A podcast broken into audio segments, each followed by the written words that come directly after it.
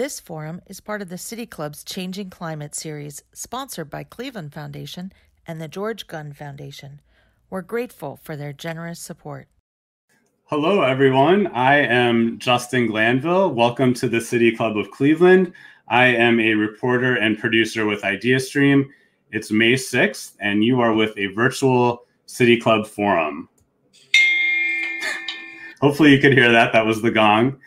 Last month, President Joe Biden and his top officials announced that they are re entering the Paris Agreement and making aggressive commitments to cut greenhouse gas emissions.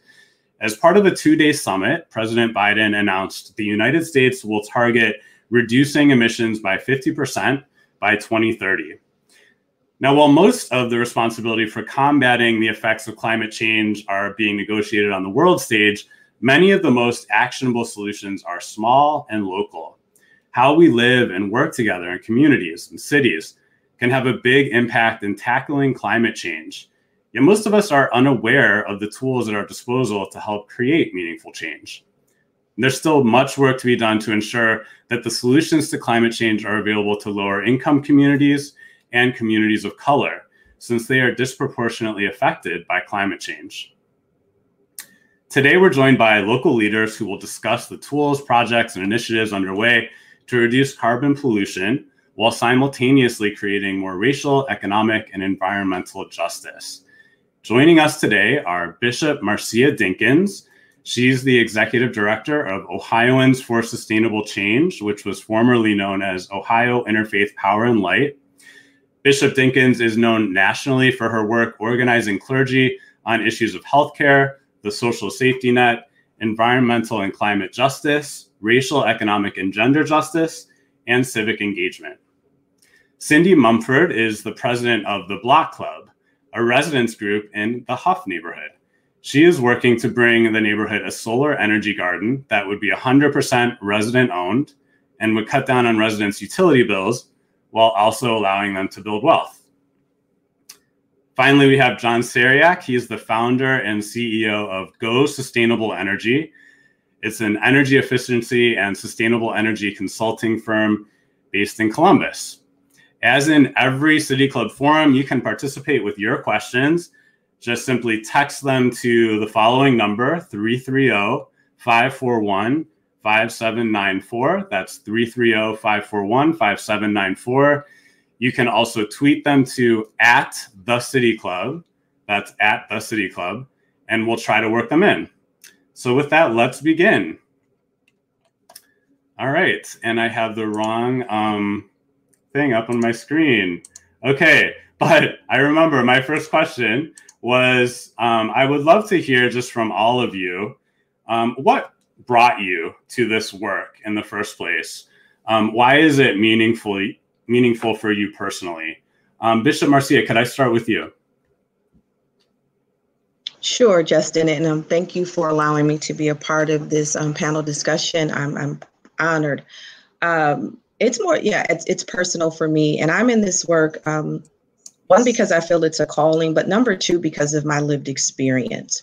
Um, just to share a short story with you, I used to live in Toledo, Ohio, and where I lived at, uh, when it rained or when it you know stormed, uh, our basements would flood, and my basement flooded to a point where um, the water was up to my knees, and I had to put on boots, and and that kept happening. And then as I looked at what would occur during the weather or the climate climate change, then you know the humidity from the basement would then um, create mold and different uh, mushrooms and whatnot that were growing in my basement.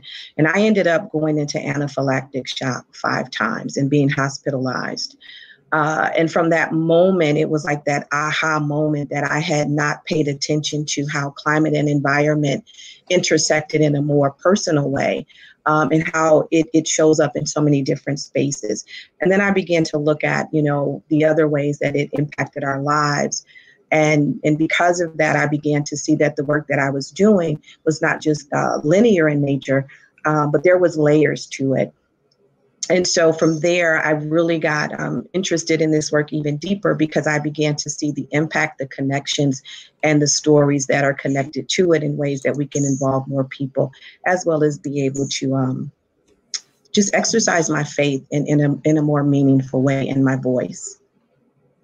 Perfect. And I loved speaking with you on the phone earlier this week about your, your work with stories. And I'm looking forward to getting into that more as we talk. Thank you, Bishop Marcia. Um, could I go to you next, John? What brought you to this work? Yes. Um, gosh, I think I, I'm a natural engineer, and um, engineers like to problem solve. Um, it, and I was just, you know, from a young age, personally interested in social and environmental issues um, because they're they're very visible uh, problems to just about everyone. And so I think that just kind of gnawed at me. so, um, and um, a lot of engineering careers historically, I think, have not been oriented towards um, social or environmental issues um, or problems. They were more geared towards product design. Um, but the, the engineering skill set can be applied to lots of different types of problems. So it was a, it's been a very interesting line of work um, but I think it was a, a mixture of interest in and applying my engineering skill set, what interests me personally, but then also, you know, observation and noticing the the the problems around around me and society in general, and wanting to be a part of um, fixing the problems. Awesome. And I can't wait to hear about your journey because I know you started your company in 2006, which was really at the sort of the start of, I guess, wider climate and environmental consciousness around around green building strategies and so on. So I can't wait to hear more about your your professional journey. And then uh, Cindy, could I turn next to you? What brought you to the work of climate and environmental justice? Uh, well, thank you for inviting me to your panel. Um, I'm really honored. Um, I can just say that um, it was very very personal to me and to my and to my neighbors as well.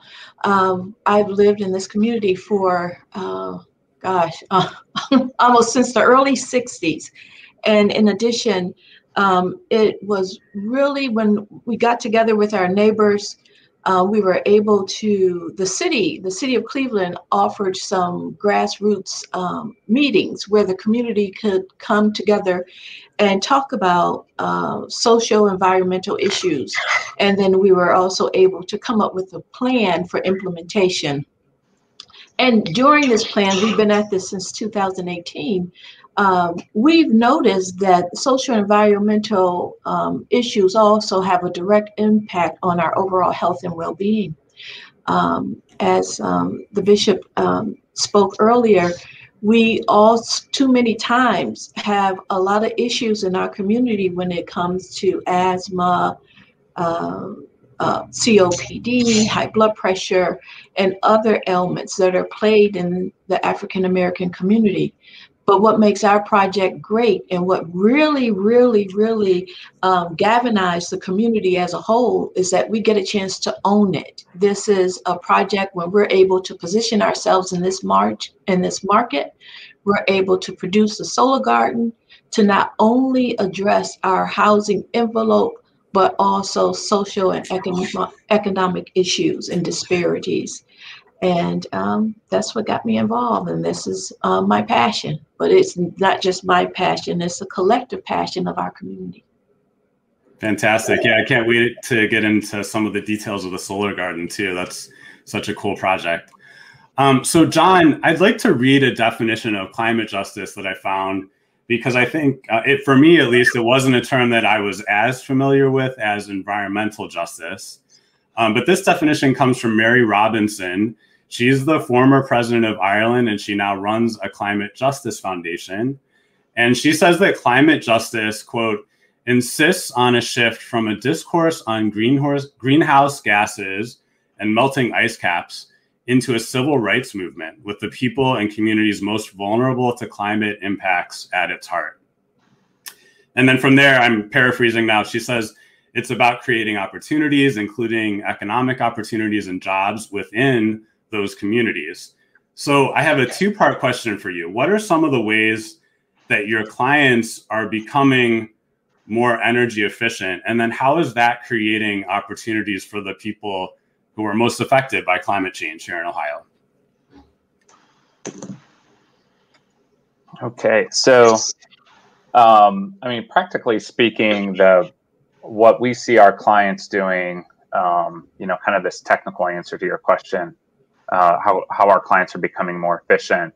Um, the I think right now it's actually a, a mix of efficiency, but also um, on-site generation, which is pretty new the last couple years. Um, but it's it's a uh, it's allowed through uh, technological innovation and I think just greater awareness of that um, organizations' utility bills are manageable. They used to be viewed as a fixed cost. Um, and so, frankly, they were just never managed um, often by organizations, and now they are. So, um, organizations are finding a lot of savings opportunity. But it's things things you might think of. It's it's upgrading lights to LEDs. Um, it's controlling the heating and, and cooling systems better. Uh, a lot of it is in there. The controls. Um, it is things like uh, rooftop solar systems. Um, so we're seeing a lot of that um, kind of across the board. Um, as far as like creating opportunities, um, I think the what's interesting about this discussion is I would say our clientele um, and where the opportunities are created have, largely been where the opportunities were, if that makes sense. So I uh, I don't know that we have noticed a real concerted effort with um, as the energy infrastructure changes from you know largely centralized plants and fossil fuel based generation to renewable energy and storage and energy management. Um, I, I, don't know that we've seen those opportunities um, extended to other parties. You know, it's largely the same sorts of companies that were in the space before coming back. So we've had, uh, to be honest, we've been reflecting on that, um, and I think some of the some of the work we're doing in the Cleveland community with community solar and growth opportunities partners, um, I think brings that up and highlights that that um, probably probably there needs to be some effort in leaning in to make these opportunities in this new market equitable and open to others. Um, it's kind of a candid answer, but uh, I guess you know the same players that have been in the space are the ones that are um, participating in the new economy. No, I appreciate your candor. Thank you for that. And just as a follow up, I know like it sounds like you know much of your work and maybe even still now has been in improving efficiency in existing systems or like within our existing energy infrastructure, which is probably why the opportunities are going to existing players. So do you do you see kind of like renewables and projects like the solar garden, which we'll talk about here in a second? Do you see that as really being the doorway to creating sort of opportunities in the non-traditional um, among non-traditional players? Yeah, for sure. I think that there's some attention around that, and it can be a a great vehicle. It's visible. Um, it makes sense. Um, I think you know in underserved communities though there you find a lot of the traditional energy efficiency opportunities that have been technically achievable and economically feasible for a long time still haven't been done right so we're talking something as simple as insulating a home um, or getting a smart thermostat into a home or upgrading the heating and air conditioning and not just homes but also small businesses um, small businesses have barely been touched from an energy efficiency perspective they don't have access to expertise um, they don't have the internal staffing often to figure these things out. There's a landlord tenant issue. Um, so I think where you know, like the community solar, where there's actually an advantage is it's it's visible and it's interesting. Um, uh, it's it's harder to get a rallying cry around uh, insulation. I guess doesn't maybe it doesn't have to be that way, but yeah. that's what we've noticed. But all the all these things could come into you know small business and residential communities that um, today, you know, they're they're technically and economically feasible. So, mm-hmm. and and maybe it, are the barriers just sort of maybe a lack of funding or a lack of um, knowledge or awareness about those opportunities being available? Yeah, I think the there's a lot of barriers, um, but I thought about this and I I, wanted to say also though that like there's a lot of complicated things. You know, community solar, for example, um, I mean, I could list probably like 20 barriers to why it's going to be difficult to get started. Um, but I also want to say there's, I, I, think we need to also realize um, instead of just saying it's complicated and hard, we also need to acknowledge really it's kind of simple. There's a simple truth to, I think people are seeing like, hey, uh, why don't I buy or own a solar panel? How come I can't generate electricity for myself um, and use that and have that choice? Um, and I, I, think we need to hold on to that simple truth to help push us through um, a lot of the, the economic and regulatory and political barriers. But there's an institutional inertia um, with the electric sector where, frankly, I, I don't, I mean, this is new. Uh, this is a new thing, um, and uh, a distribution utility doesn't necessarily know how to integrate a community solar project. Um, and so there's not a clear entrance ramp for organizations or, or people who do want to do this sort of project. And that's the first barrier is it's like there's just not even a way to connect uh, the folks who want to do these projects to the system. Um, but I think we need to, to acknowledge that it can be done. Uh, there's a simple truth to it, and that'll maybe help us get us through some of the barriers that do exist. Great. Uh, Cindy, we've been kind of teasing the, the solar garden project here for the last couple minutes. So I'd like to turn to you next. Um, you and the Block Club are working with John's company right now on a project called the Hough Community Solar Garden. It'll be an array of solar panels on about eight acres of vacant land in the neighborhood. And it's planned to generate about 300 kilowatts of energy and power 50 homes, representing 100 people in the neighborhood. Um, can you talk a little bit about how you and the Block Club got the idea for that project and how you've been getting it off the ground? Well, um, we actually got the idea from the project um, by doing our own research when it comes to renewable energies, and we were very interested in um, reducing our carbon footprint. And um, we are well aware of the barriers that um, um, that address projects such as the BC. We also know that there are different models in other states. There are 12 other states that have um, have done this sort of community type solar ownership um, array, and they've been very successful.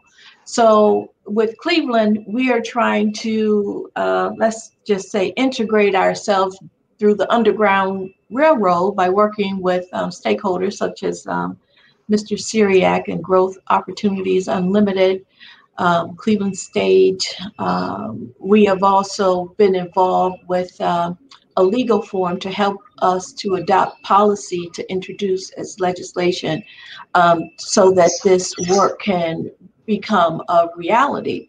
So we, and just a matter of fact, we have a meeting with the city today, right after this meeting, um, because the interest is so high and uh, working with the City of Cleveland Sustainability Department to make this project a reality. Um, so we have a vest, vested interest in making this project work and our interest in um, solar because um, I don't even know if I can even share my screen. But anyway, we just wanted to make sure that we position ourselves if um, there's a um, the industry of solar, um, the projected outcome through 2026 is 52 billion dollars. 52 billion dollars and then it's projected to reach $223 billion by 2026. And as John mentioned, these are all the existing big players that are, are at the table. So this is an avenue for us to create wealth within our community for generations. If we're able to um, create a pathway not only for our solar project, but for other uh, communities that look like ours that want to change our um, economic footprint through this industry. So, if we're able to collaborate, and we are doing a great job of collaborating now, um, this project will be a model not only just for um, the Block Club in Hough, but all through greater uh, northeastern Ohio, in addition to other surrounding states uh, in our area. Um, like I said, it's always easy to identify the barriers, But what we've done with our collaborations, if we've identified the barriers, we've come up with a strategy for implementation. Now, the buy in for this type of project is crucial to its success. Given that city, the city of Cleveland, has Cleveland Public Power, and John, you can speak to more of those, um, the um, structure of Cleveland Public Power. It gives us an opportunity to introduce this legislation because it's ran by City Council and John, you can correct me. So that means that it's, it's not as regulated as the regular uh, regulatory body that um, the other, um, the Illuminating Company is with. So if we're able to get off our, um, our power purchase agreement, we already know that the stack, the cards are stacked against us. And this is why the players at the table, at the table the existing pay- players, as John mentioned, um, this is our this is our last go around to position ourselves as a people to take advantage of this wealth and also benefit overall. And this will also help eradicate policy if it's done correctly, spearheaded and led by the community we have to have a seat at the table to implement change. We've done Wonderful. it before. Th- thank you, Cindy. Yeah, thank you. Um, Bishop Marcia, could I turn to you next? Uh, you you've spoken about how there's a moral imperative to address climate change. Can you talk about that a little bit? And then, what are some of the ways that Ohioans for Sustainable Change is addressing that moral moral imperative through its programs? Well, when faith leaders, as faith leaders, uh, we have a moral imperative um, to to bring forth the truth or or to educate those within you know the faith community um, also to combat some of the false narratives that have been legislated um, you know based around belief and, and, and ideologies and and values in a religious space and we've seen this um, in 2016 and 2020 with our prior administration and the election. And, and so, you know, we have a we have a responsibility, a mandate uh, that we need to begin to teach and train so that we can have, you know, transform communities. And one of the things that we're doing is we've launched the Black Church the Green movement. And the Black Church the Green movement is really about educating faith leaders on climate change as well as environmental justice um, so that they can be, one, equipped to take the message into their communities, two, to be able to build green teams or social justice teams within, within their congregations. Um, to also, you know, have training on the inside and conversation, you know, on, on the inside with regards to uh, our responsibilities. And, You know, I often tell people you cannot say that you've accepted a call uh, to ministry, but you deny the call to justice. And and so uh, we're moving in in a space of acknowledging our call to justice and doing this at the intersection of our faith, and that's where the moral imperative comes in. Um, and we have done in the past um, be the spark trainings. Uh, Ohio formerly, when it, when they were Ohio IPL, they did a lot of um, work around um, energy efficiency. And they had an energy stewardship program as well as the faithful footprints. And what that did was it allowed houses of worship to have energy audits and do energy assessments to become energy efficient. And we were able to um, probably bring over 100 uh, houses of worship into that space, and they continue to be faithful energy stewards uh, and continue to move towards energy efficiency within their um, congregations. And Faithful Footprints is about uh, the congregants, you know, members of the church who also um, say, hey, I, you know, I want my home to be energy efficient. I want to be able um, to protect against um, you know, some of the things attached to climate change or environmental justice. And we have um, also, you know, trained them and gotten them the things that they needed in order to have um, energy efficient and safe homes. And so those are just, you know, different ways that we carry that moral imperative as well as just lifting our voices uh, to speak against unjust policies or degenerative policy making, which continues to leave some out. Um, as we call it, or I like how Thomas Sowell puts it, the vision of the anointed versus the benighted. Uh, we're showing up as thinkers and leaders in this space uh, to challenge the vision of the anointed, which is the political thinkers who believe that uh, they don't need empirical data, they don't need anything but just their thoughts. And as a result of that, we see uh, the place that we're in with regards to climate change and climate denial and uh, environmental injustices that continue to be perpetuated. And Bishop Marcia, speaking with you for a moment, you also are involved with an initiative called Reimagine Appalachia, and mm-hmm. its aim is to bring climate justice and new jobs to four states Ohio, West Virginia, Pennsylvania, and Kentucky.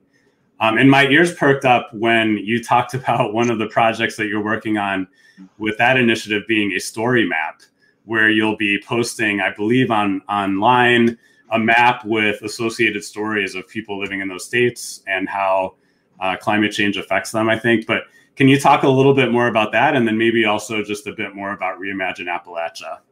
Sure. Um, so, Reimagine Appalachia, as you stated, um, is a four state uh, campaign. Uh, Ohio, Pennsylvania, West Virginia, and Kentucky. And, and the whole purpose for Reimagine Appalachia was to uh, connect to the federal, you know, to connect to federal policies and to push for federal infrastructure or public investment into the Appalachian regions. And so a lot of this is connected to bringing um, union jobs uh, into those four into those four regions. Um, and so what what i have done and what you're speaking about is inside of the, the, the blueprint you know a lot of times we can develop things and they're not always racially inclusive. And we realize that in, in reimagine appalachia. Um, and so as a part of that uh, i started building out the black appalachian coalition. And the black appalachian coalition is is uh, addressing several issues. First of all, when we think of the word uh, rural or Appalachia, we always consider it to be like this this nostalgic place rooted in whiteness uh, that's exempt from uh, the, the problems that America experiences with regards to race. And so the purpose of the Black Appalachian Coalition is to confront Black invisibility. Uh, and, you know, because they have been, Black people have been erased and excluded from the story of Appalachia. And so through story based strategies, our goal is to bring forth their word, or as I like to say, decolonize the knowledge that's attached to history, photography, and, and stories. And we're going to uh, decolonize the knowledge through contrast mapping, uh, story based mapping, and other story based strategies. Not only want to bring to the forefront the rich history that Black people have played in Appalachia, but if we're going to talk about economic justice, which will then lead us to racial justice, we have to make sure that those voices are at the table, those voices are seen, voices are heard, as well as those individuals are seen. Otherwise, we'll continue to build the trenches that go around them, uh, that continues to perpetuate the racial wealth gap and our goal is to make sure through those stories that not only are we building the trenches to where uh, there's jobs and economic and entrepreneurship opportunities, but also to look at the things that has been perpetuated as a legacy legacy of slavery um, around environmental um, divestment, economic divestment that's connected to other things such as um, uh, redistricting and, and redlining and so on and so forth. And so the cool thing about it, as you said, Justin, is we'll be able to go in, put those stories on the map, and uh, people will be able to hear those stories. We'll also be attaching it to some of the bad actors around fracking to also build a conversation for renewable energy. Um, but I'm excited because we're going to tell this story and advance it in such a way uh, that it'll connect the story and hopefully break the urban and the rural divide, as well as create economic mobility and sustainability uh, for those who have who have uh, been divested from, as well as who continue to carry or continue to be overburdened by climate and, and environmental impacts. You know, I just wanted to say that um, I, am so honored to be on the panel with you. Um, I our project has has has addressed some of those similar barriers. We were able to um, to uh, receive a small grant that allowed us to do um, energy audits for the residents in the homes. And then what happens a lot, our our community is very mixed use in culture and and economics. And what we found out is that um, a, a lot of people did not qualify for energy audits because of the income guidelines that's required to receive them for free. So what's unique about our project is that it is all inclusive culturally and economically. Many times working class people's um, working class people don't qualify for a lot of the program. This model that we're using with the BC is all inclusive culturally, economically, and geographically because the way that the solar project um, the solar farm you don't have to um, have this you don't have to be close to the solar farm to take advantage of its benefits. And we're able to generate ref, wealth which will make it sustainable um, in the in the sense of job creations such as job as for um, the landscaping part engineers engineers such as john um, project managers, is these components for the job development, they're all inclusive within our model and our strategy that we're going to use um, for the um, Block Club Solar Garden project. We're already partnering with our neighbor in Ward, we live in Ward 7, we're, we are partnering with our neighbors in Ward 5. Um, it is so important that you create avenues or pathways for everyone. Um, yes, we have, uh, we, a lot of us live in the uh, poverty guidelines. You have a lot of working class people, you have a lot of working poor people, and then you have, also have people that are um, families that fall within those demographics of um, um uh, middle class. And um, the reason John Seryak's work is important because it it's we hope to become one of your stories, but we also need the data. Everything now is driven by data. Data, data. That's all you hear is data.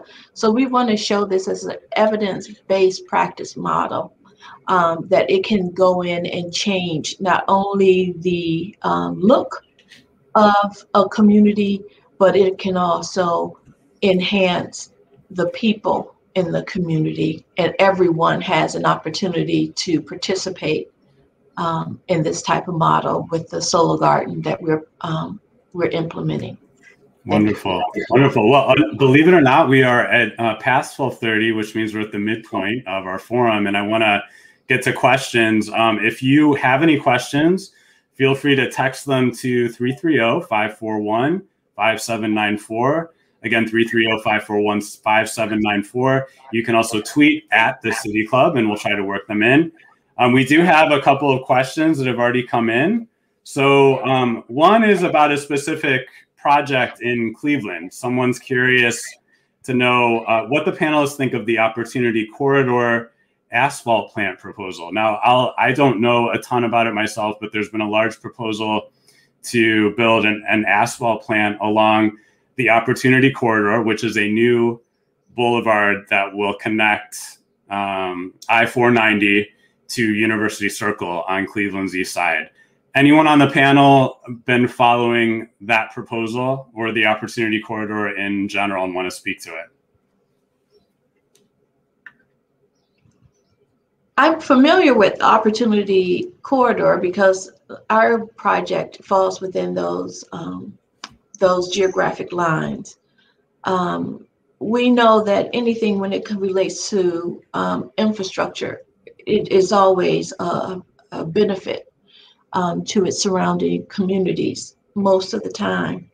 Um, we would just like to see from a community perspective how some of those dollars come back and how they are infused into the community for progress and development that the um, community control that dollars, control those dollars.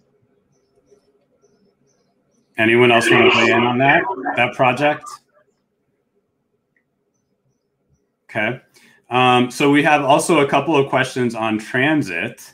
Transportation is the largest source of greenhouse gas emissions, In the last 15 years, RTA fares have doubled while service has been cut 30%. What is being done to promote transit? What does this say about the region's commitment to climate change? Has anyone been looking into transit at either the local or the state level? Uh, Bishop Marcia is based in Dayton. Um, so maybe, um, Bishop, you might be familiar with some um, initiatives outside of Cleveland, but anyone want, want to weigh in on transit and the opportunity for transit to create greater climate equity?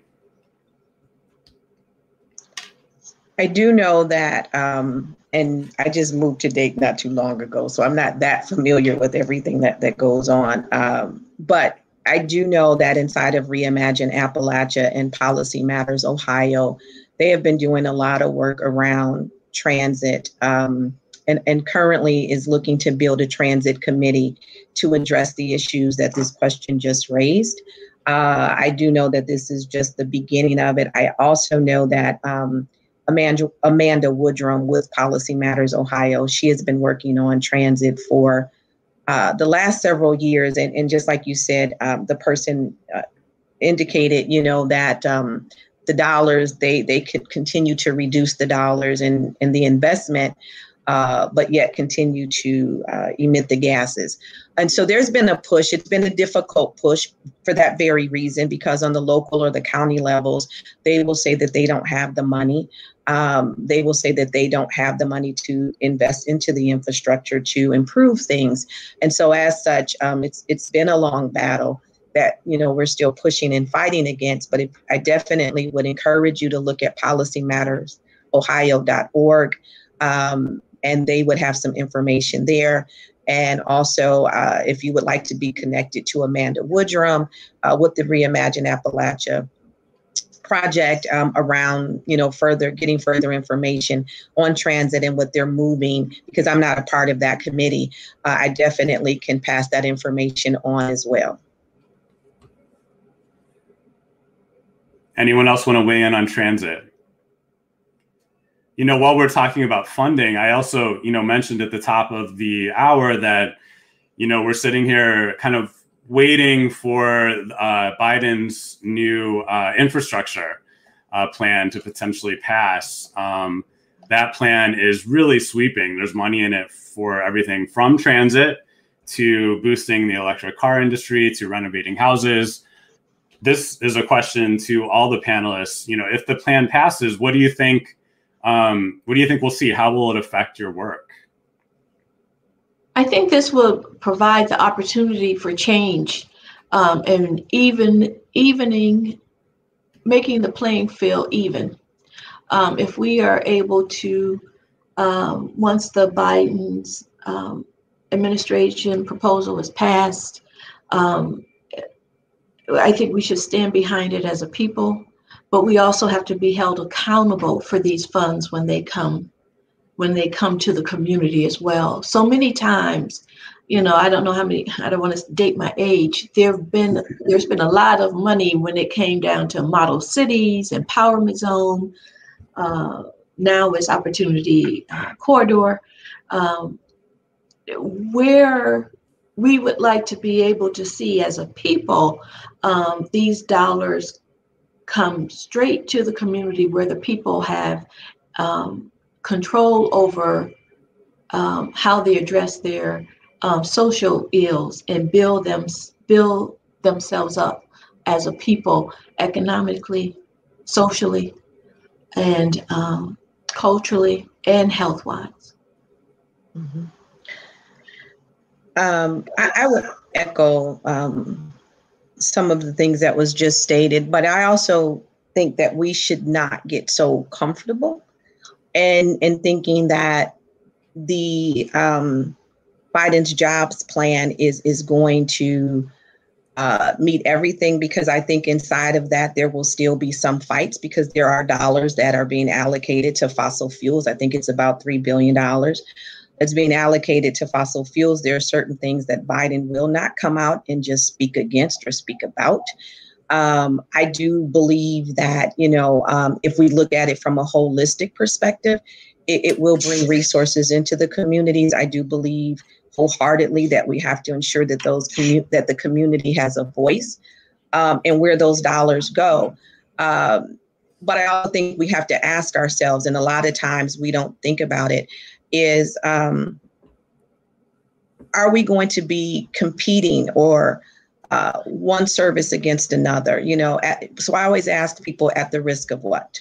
You know, um, and even when we look at it, I don't want to just look at things from like climate and environment, because if we're going, if we're talking about climate and environment and we're talking about fossil fuels and we're talking about pollution, we're also talking about our health. Um, as Ms. Murdoch just said, we're talking about our health. Uh, and when we're talking about our health or we're talking about economics, then we also have to be talking about healthcare. We also have to be talking about taxes and revenue.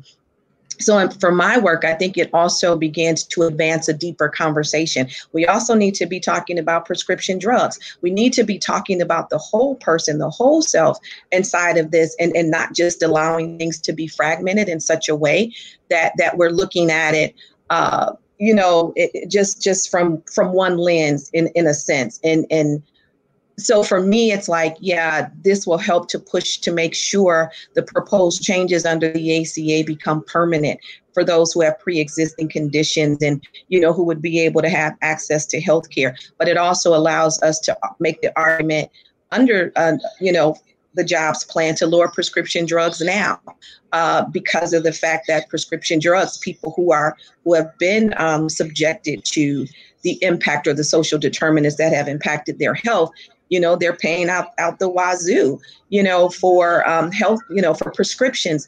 And so i think for us I, let me speak for me. For me the jobs plan elongates the conversation because i feel like we're not just in one 50 fights we're in one fight with 50 rounds. And, and we have to connect this whole ecosystem together. But also being mindful that some of these things that comes in that jobs plan also has certain limitations uh, and will impact our work. And, and we still have some work to do. Um, because again, you can't say I'm for climate change um, and I want to invest all of these dollars, but I'm still for putting, you know, three billion dollars. I, I think it's three billion. I have to look again, but it I know, you know, into fossil fuels. So it's like, you know, how do we deal with that double-edged sword? John, let me bring you back in here too. Um, you know, are you expecting a huge boom in business with this um, new Biden infrastructure plan?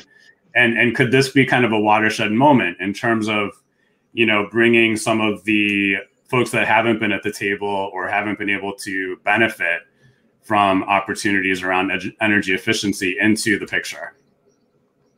Yeah, I think I'm hoping it's a it's a watershed moment. I like watershed moments, um, and I, I think the industry is at a point where, um, like some nudges can put it in a in a good direction. Um, from my perspective, running the business, um, no, I guess I'm not planning on some influx of funds. Um, you know, we'll see what happens. I, I I honestly don't have time to, to follow. I don't have an ability to uh, to nudge national policy. Um, pretty focused on the state level, which for our company and I think our customers, our, our state's energy policy has been um, kind of a focused area. Um, I, but I can say, you know, what we look for um, is, you know, I steer by I steer the ship by the current, so to speak, not the wave. Um, so one-time spending um, for us, one-time spending um, projects don't uh, don't change things a lot. Um, you kind of have to manage around them. I, I, I think we're looking at an energy ecosystem that is totally changing. Um, and so we're looking at like, what are things going to be like over the next 10, 20, 30 years? Um, and that's how we make decisions on how to staff, who to serve, um, so I think to the extent that that there's a, a federal bill that creates funding for projects and it it pushes on those key points where the industry is going, then I think it'll be m- money well spent. Um, it can bring new people um, to the table. Um, I think past experience has been though that um, oftentimes that doesn't happen. So I, I, do have some skepticism on um, the effectiveness of that and you know, I guess that's our experience um, uh, from spending bills passed. Uh, often the money doesn't go to the a project that saves energy or doesn't bring people to the table. Um, that doesn't mean it can't happen now, but I think that's where people's minds should be. Um, is that is that funding being spent effectively? You know, and I have to I have to really agree with John. Um, you know, unless we take a, a, a, a panoramic view or a drone's view of um, this opportunity, you know, it's like um, before the passing of the Civil Rights Act, so that people would have the opportunity for some uh, for uh, opportunity for fairness, even after the passing of the Civil Rights Acts. But we have to change the laws.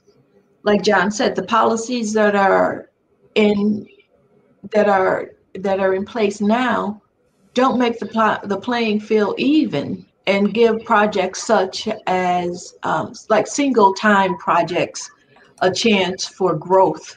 Because i'm sure all the big companies at the table started off with one project. We need to be able to give our grassroots organization that opportunity as well. But yet we can't look for government dollars to save us if we don't find a way to work together and to come together collectively as a people with culture and economic diversity, we'll be left out again. So we have to galvanize ourselves to make change in the policies that are in place so that we can have an opportunity to grow and sustain ourselves as a people. I think that's a great transition into another question that we've got from the audience. And I'm going to paraphrase a little bit, but you know, the title of this forum is Global Problem, Local Solutions. And the uh, audience member is writing in with the question, you know, how how do how does a global problem get addressed with local solutions? Essentially, um, you know, we have goals such as reducing greenhouse gas effluence by 50% by 2030 um, and to achieve carbon neutrality by 2050 so how do how do we address those really big global goals and that big global problem? How are these how are local projects helping to address that? Maybe i'll start with uh, bishop marcia. Um, so I, I think it's it's well, I for us, I can say from the local standpoint is we have I have been participating in conversations with um, CAN International uh, to see how we can address the domestic and global issues. Uh, one of the things that we do know is um, collectively looking at carbon emissions, um, looking at the, the top 1% who continues to uh, be the largest carbon emitters, but also uh, be the ones to get the largest gain as far as wealth is concerned, and then create and perpetuate poverty. And what we have been doing is looking at the different ways that we can bring that conversation uh, together as a whole and come together and, and identify solutions and ways that we can work together. So, currently, right now, especially since um, Biden has uh, put the U.S. back inside of the Paris Agreement, we have been having um, various meetings over the past couple of months to really identify solutions and ways that we can work together to address the domestic and the global problems. And, you know, I'll be honest, right now it's still kind of um, a little bit of tension around it, uh, simply because. Um, there are certain things that we see or that we want here in the U.S. that you know the uh, international groups are like, you know, we needed to be a little different. Uh, but at least we're in the dialogue, and that's how we started, you know, to um, look at some of the ways that we can engage with one another to build this voice that addresses the, the um, domestic and global problems. I think what I'm hearing too from folks on the panel is that if if we simply allow those big Mm, global goals to kind of guide things and for money to flow in the traditional ways, then the same players will be at the table who are always at the table. And I, I think part of what I'm hearing from the panel is that local solutions help to disrupt that a little bit. Is that is that fair, Cindy? I feel like you're you're especially in that space. Well, you're singing my song. um, yeah, but I, I feel like there's an opportunity for us to grow, you know, so um, to come together collectively and work and solve problems and be um, to participate in international laws and creating international forums uh, addressing the same type of issues that plague us here or they, they plague other people around the world that's why this that's why this model is this is a business model. It's not a program model. The model that we have with the um, the community solar grant it's a business model that can be implemented anywhere. And then with the growth of it uh, we could also hopefully as we grow fund other projects that may not meet your regular uh, lending you know uh, uh criteria so uh, but like i said we need the data to support what we're doing. And we need the data to support and show our uh, our outcomes. And like it uh, like bishop uh, marcia stated bishop dinkins um, stated this our health disparities are not just limited to the united states or even to Hough my community. These are global issues that if we're able to come together work together and see our needs and not um, and see where there are opportunities for us to work together instead of competing against each other with all that's going on with racial injustice in addition to what's going on with the African Americans and uh, the police injustice right now. And, and and I don't get me wrong, I love the police. I have a lot of family members that are police officers. But what's going on? And this is these are global issues and if we don't, if we're not able to assemble ourselves together to change the laws on a local level, on a state level, national level, and even on a global international level, we are lost. So we this is a grand opportunity for us to work together. And it's hard work, I have to tell you. Very, very hard work, long hours. yes, uh, I was talking about that with Bishop Marcia a little bit on the phone as well. The part time job that's actually a full time job, right? um, Correct. So um, we just have about a, four minutes left, and I'd love to just close by asking everyone on the panel to maybe give some uh, advice for folks who are listening you know, what are some ways they can get involved? You know, the, the whole idea again of this talk is global problem, local solutions. Are there ways that listeners can get involved in your work um, to help with the problem of climate justice?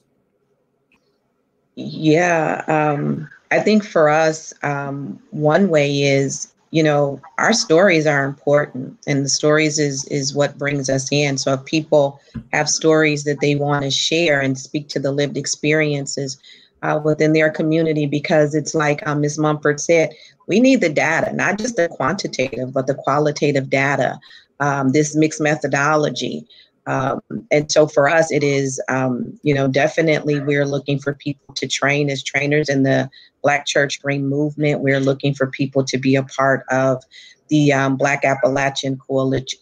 The Black Appalachian Coalition table to bring voices to the table. So we are having collective wisdom uh, bringing that collective wisdom together to build out a, a, policy agenda to dismantle a lot of these uh, degenerative policies.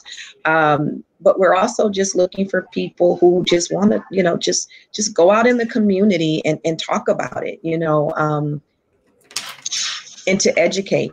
We have to, you know, get this, you know, you can come and come to the trainings and get the skills. And then we just ask, we always say, just rinse and repeat it, tell the story and help equip others um, as we equip you. And those are ways that you can, you know, be involved with uh, with our organization, uh, volunteerism, internships, research.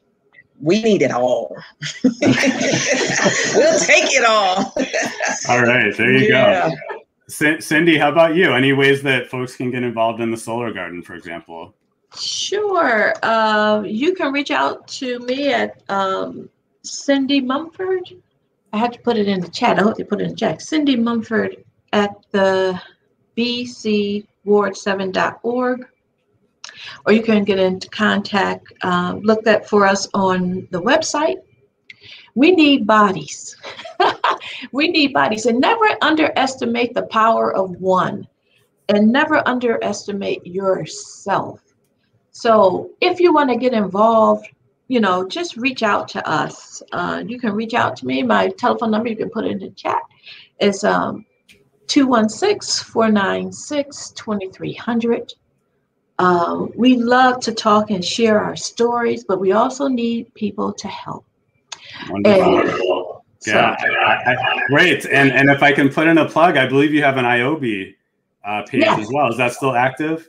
So um, it, it's not, Well, we can put it up again. It's not active. okay, scratch that. Okay, okay. Um, John, any last thoughts from you? Are you um, are you looking to hire? Are you going to be uh, is business booming um, around energy efficiency right now? I know you've grown a lot since 2006.